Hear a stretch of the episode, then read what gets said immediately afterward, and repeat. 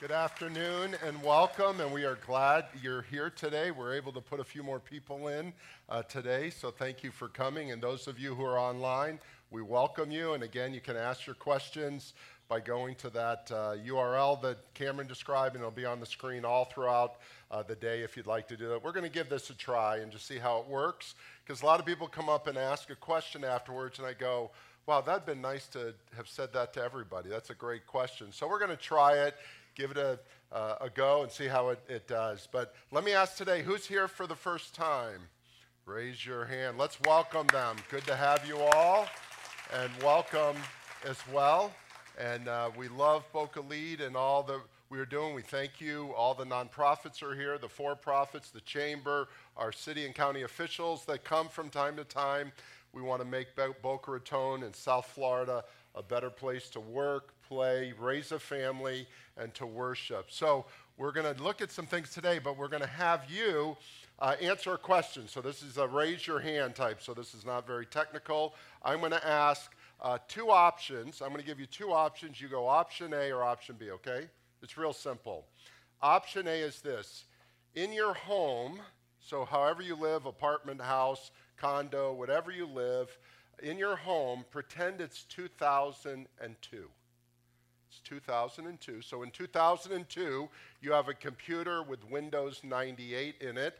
Now I have some people here that don't even weren't alive in 2002, so they don't know what Windows 98. But you remember Windows 98? So you have Windows 98, and then you have everything else in it: your ovens, your bathrooms, etc. In it. That's option A. You're going to raise your hand if you want to stay there in 2002. Option B.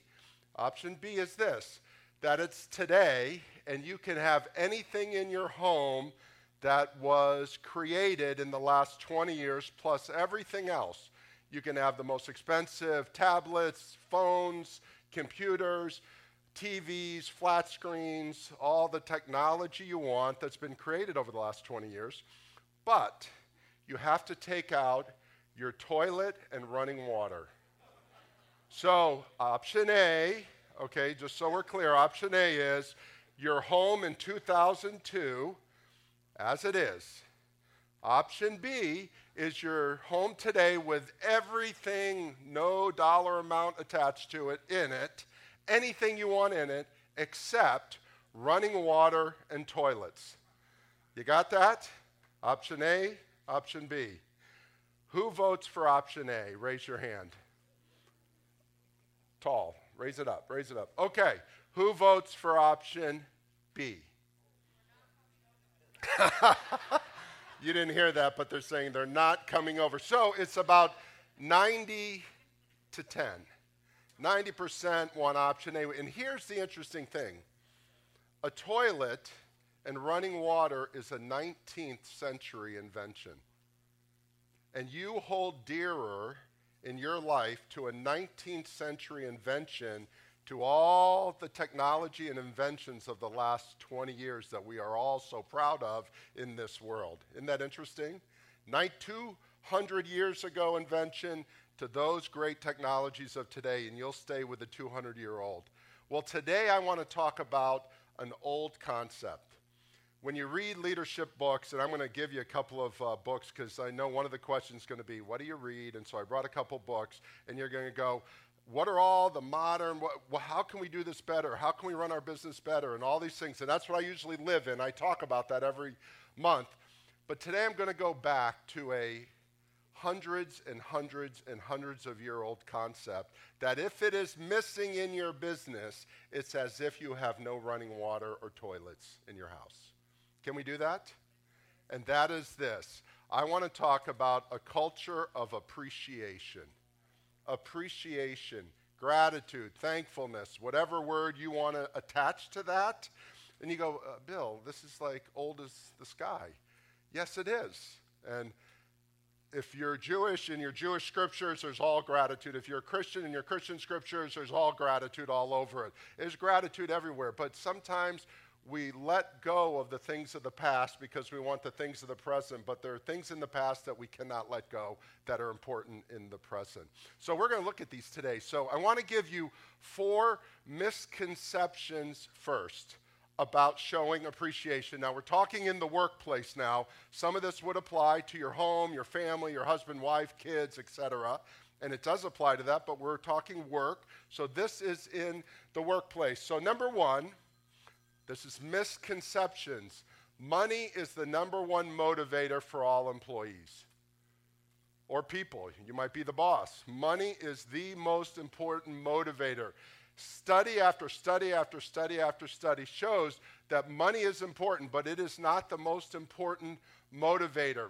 And you're going to have a reaction to this, and your reaction to this is going to be why am I thanking people for doing a job that they are being paid to do?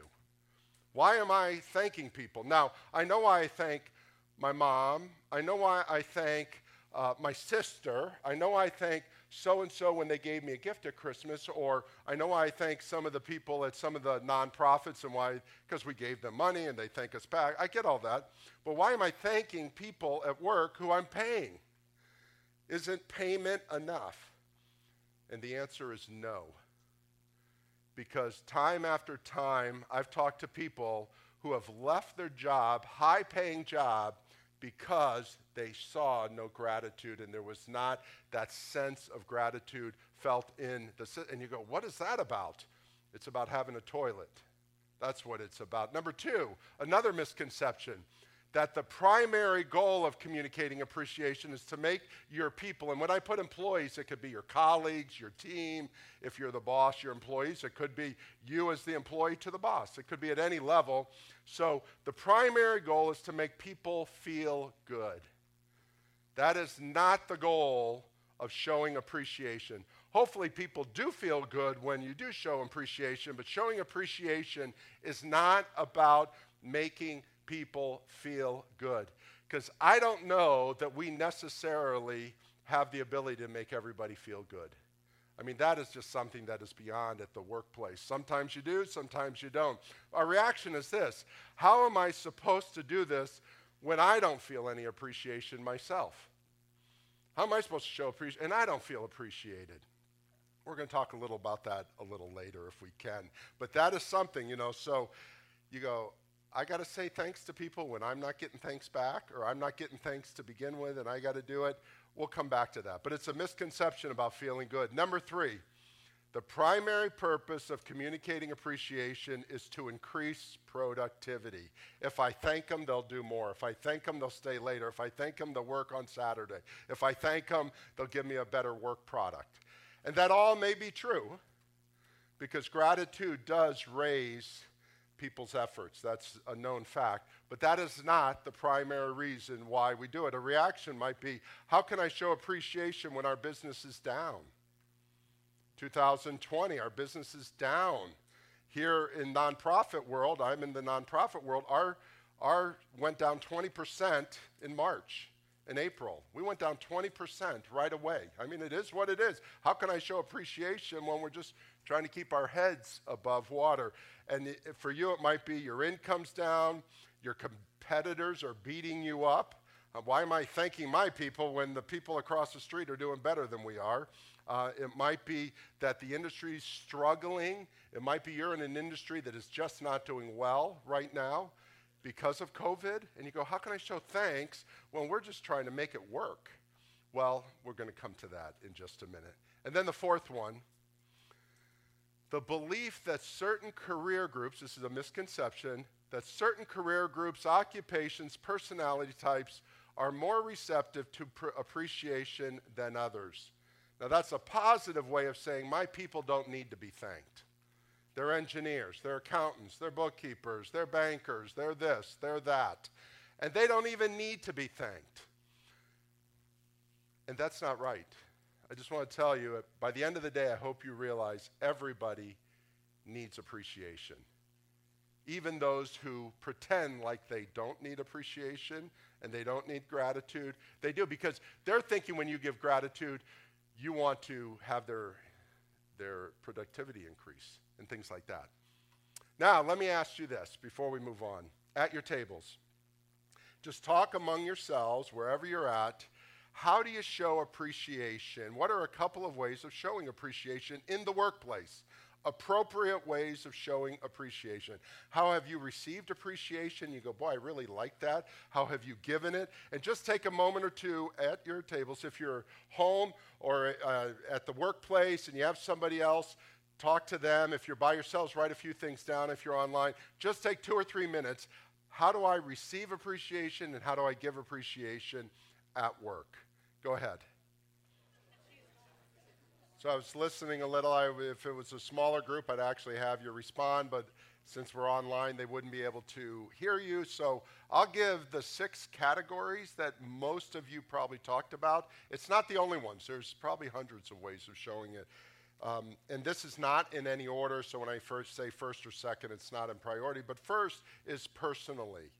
It's the personal thanks. It's the personal affirmation, one on one or two on one or one on two, just very small, uh, very quiet. You're just thanking them for a job well done or something they did or whatever they did, they went over and above.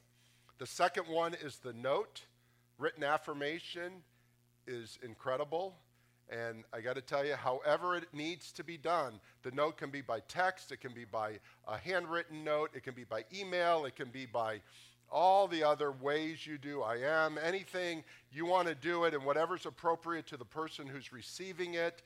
I always kind of like to respond to people the way they respond to me when it comes to uh, technology. That's a personal thing. When people email me, I email them back. When they text me, I text them back. When they call me, I call them back. I kind of, you know, you, I do that because that seems to be the way they prefer it. So I kind of like to work the way they like so that they're comfortable. You don't have to do that. You can do it in other ways. But I will say this a handwritten note, as analog as that is, and as 19th century as that is, is a very meaningful thing. I have a file folder filled with handwritten notes that I keep. That when I've had a lousy day and somebody has yelled their lungs out at me, I just kind of open it up and go, wow. And I know that you have bad handwriting, and I know you can't and some of you never learned cursive and all the rest. I get that. It doesn't matter. I'm a terrible handwriter. You know, some of you have the calligraphy and get it, but it doesn't matter. It shows the appreciation. That's number two. Number three, and this is a one that could go bad, it's public. Public, where you praise somebody in front of other people. Now, you have to be very uh, careful with that. You have to know your own heart and know why you're doing it because it could become very manipulative when you're speaking of someone else in front of others. But when you're honoring someone in front of others, I think it's good if it's done with the right spirit. It can definitely be done with the wrong spirit, but done with the right spirit. Number three is time, spending time with people. And you know, I never get to, you know, there's times, whether that's over coffee or just a quick, and time could be three minutes. Time could be five minutes. We're not talking, you know, someone and go, hey, how can I help you? Thanks for doing that. And great job. And, and all of a sudden you're interacting on that situation or, or helping them and mentoring them or doing something with time. The fourth one, or the fifth one rather, is serving. And when you really help somebody go, you know, what a great job, da da da, and can I help you with that? I'd love to learn, you know, and you just kind of help them with something, and that, again, can be misused, but very appropriate.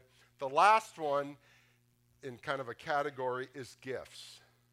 Now, you got to really be careful with gifts. I'm just telling you, it can be misdone, but uh, a $5 Starbucks card, a $20 gift certificate, a whatever is appropriate. And then you do it, and it's good. Now, the thing you have to be careful if you are the boss is that sometimes gifts become thought of as entitlements later on.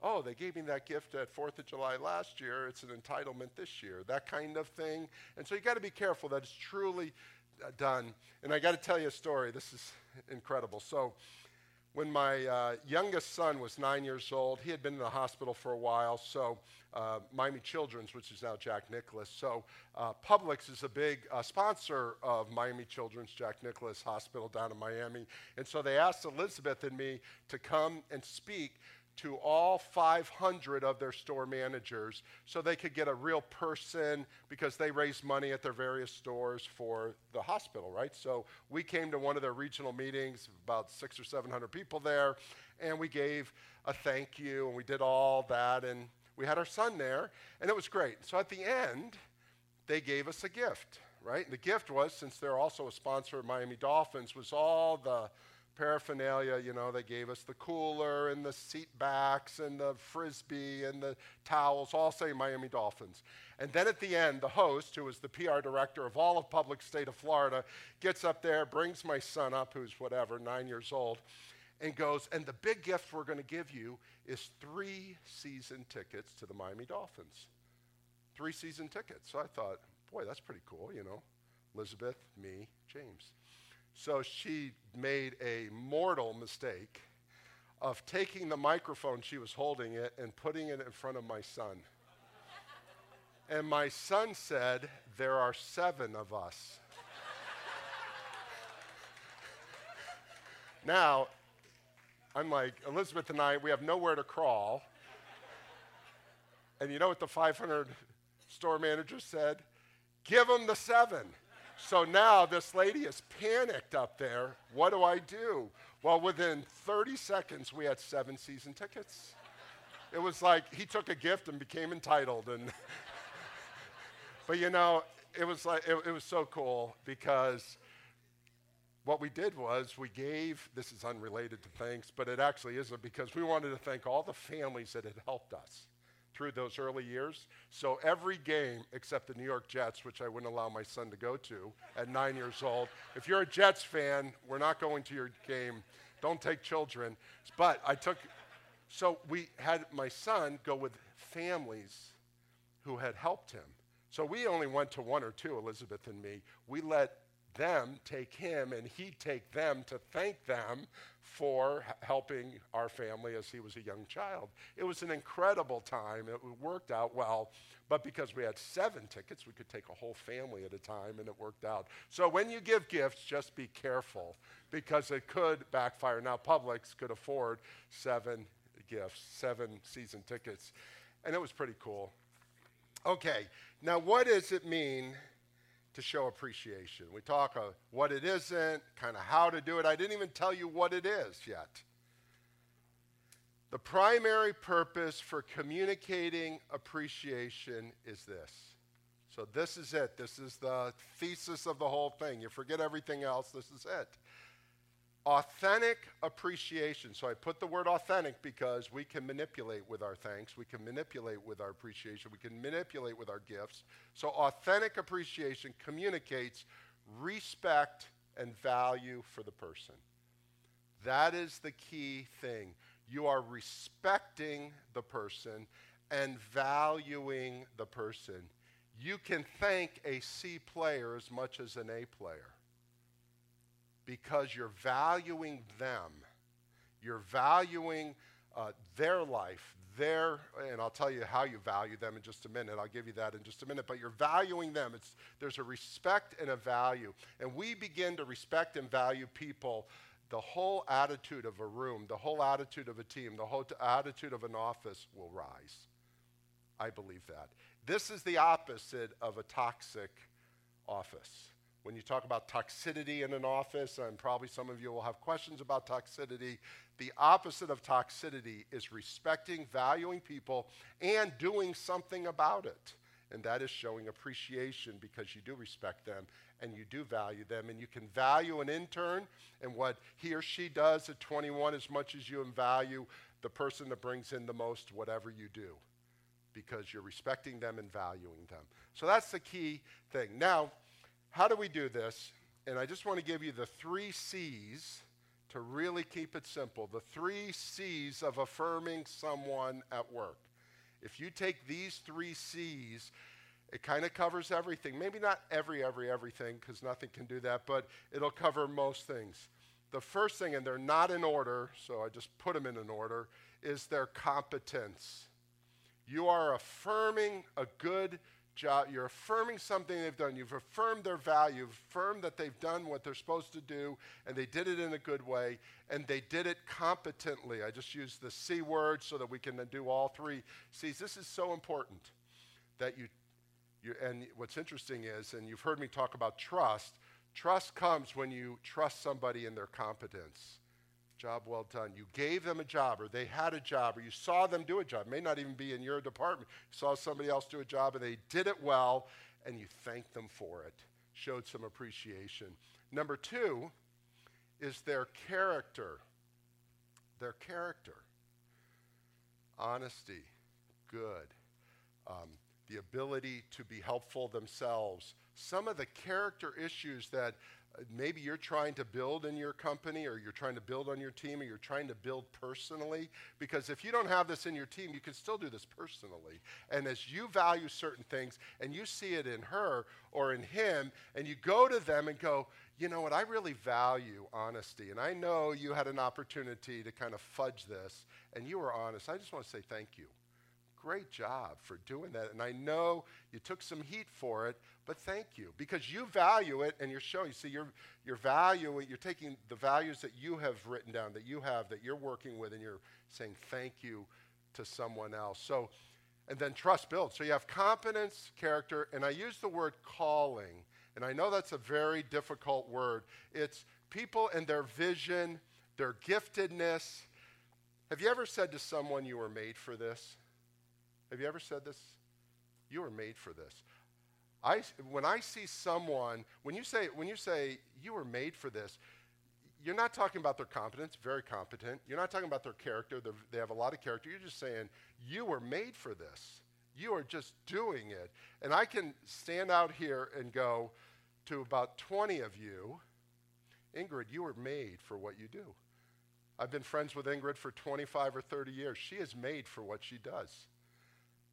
Rick Zimmer over there, who is an inspector of big buildings, I've seen him hang off 20 story buildings. I go, Rick, it's not that important. You were made for that, Rick. I look at Troy over here. He was made for what he does. He runs the Boca Chamber of Commerce like none others. He was made for this. Kevin Enders sitting right here. And Karen Granger. You guys were made for what you do to help children who have lost their homes. I mean, you're made for this. You guys are just taking it to another level. And I said this once, I'll, I'll just tell because I said it publicly. So, Haley, who you see and helps us, Haley runs our children, our kids, all the th- things we do around. You know, we got a lot of kids at this church. She runs it all. So, last year, we asked her to give a speech, a little talk about some kids and a certain thing, three minutes, three minutes. But it was in front of a thousand people. Three minutes in front of a thousand people. She like hit it out of the park. She's a, she works with kids. We had her in front of a thousand adults sharing. Afterwards, I said, "You were made for this." Now she now hosts a lot of our online things. She now is on a lot of our videos that we produce because we learned that she can do this. And she could host this right here. If Cameron were out today or John's not here, she could come up and do it because she was made for this. She can get in front of people and do it and you go, You're made for this. And when you tell somebody that, you have affirmed their character and affirmed their competence in such a way that they go, Yes. And it doesn't have to be what you're good at. Does that make sense? It doesn't have to be, Oh, I like you because you do what I like. No, it's whatever they're good at. And I love affirming people who are good at what they do. I tell people in restaurants, I tell people at the gas station, I tell people at the car mart. I tell people everywhere, if they do a good job, I go, you are just incredible at what you do. You're not saying they're competent. Of course, you know what? Does that make sense? You got to be affirming of people because we've got enough people and there are enough voices in your life that are not affirming you. And those people out there have a lot of voices that are not affirming them. And if there are a few voices from Boca Lead that can affirm people, I think it's fantastic. So, you got your paper and pen or whatever you're going to do. This is what you got to do. You got to write down five names you're going to affirm this week. Can you do it? Write down five names of people that you are going to show some appreciation. You showed in the way you want. We gave you some examples. How do you show appreciation? You can do it for their competence, for their character, for their calling, show respect and value. And I think your place will be a better workplace if you start doing this. Now, how do I know how they like to receive appreciation? And I want to close with an example, and then we'll go into some Q&A. So I've been reading a great book, which um, afterwards, it's called The Best. If you like uh, professional sports and you want to know what makes an elite athlete in the world, there's a lot about cricket and a lot about soccer and a lot about uh, rugby in here, as well as tennis, golf, baseball, basketball, and American football. What makes it so? They gave an example in here of Andre Agassi. Remember Andre Agassi and Boris Becker? Remember those two? This goes back a generation. They were Boris Becker had the, at a certain point in time the fastest serve, 140 some miles an hour. Now you need to realize you can't move if a ball's coming at you 140 miles an hour. I used to hit 128. That was the fastest I ever did, and I was good back years ago. 140 is impossible. So you have to predict and guess, kind of like the, the final shot, you know, at the end of a soccer game when they just, you just got to guess where it's going and hope for the best. And if you guess right, you get it. If you guess wrong, you don't get it right. So Andre Agassi was the best return of serve tennis player at the time. So you got Boris Becker, the best server, Andre Agassi, and Boris Becker won every time. Four, three or four Grand Slam matches in a row. Boris Becker won. Andre Agassi couldn't win. So Andre Agassi started watching the films, and they were films back then, probably CDs or DVDs, of Boris Becker, and realized, unbeknownst to anybody, that he would stick his tongue out while he was bouncing the ball in the direction that he would hit the ball. He never told anybody. He saw this. You know, a little tick. This. You know, you're bouncing the ball. He probably developed it when he was five years old and learning how to bounce the ball, and the ball would follow. You know, he learned never to bounce it the way he was going, but as a five year old, Boris Becker probably f- matched his tongue with the ball bouncing. Andre Agassi won 11 of the next 12 Grand Slams against Boris Becker. He said he had to purposely miss certain serves to show everybody that he didn't know where it was coming because it was so fast he could only know where it was coming. Isn't that amazing? Because Boris Becker, unbeknownst to him, telegraphed where the serve was going. Andre Agassi said he could have returned. Every, I think there was one match that he couldn't, but every other match he could have won every point that was served to him because he knew ahead of time where it was going. How do you know thanks? People telegraph it to you. They may not show you, they may not say, I want a gift, or I need a note, or I need some help with this, but they will telegraph it to you. People telegraph all the time how they want and need appreciation. But here's the thing you got to look for it. No one in the world knew that Boris Becker ticked his tongue before every serve, except the one guy who needed to know. That was Andre Agassi. And you and I need to know how people need appreciation and then show it to them in very simple ways. And the beautiful thing is, none of this costs money. None of it costs money. It's 200, 300, 400 years old, but when you do it, it'll be a better place to work, to play, to raise a family, and to worship here in South Florida. Thank you.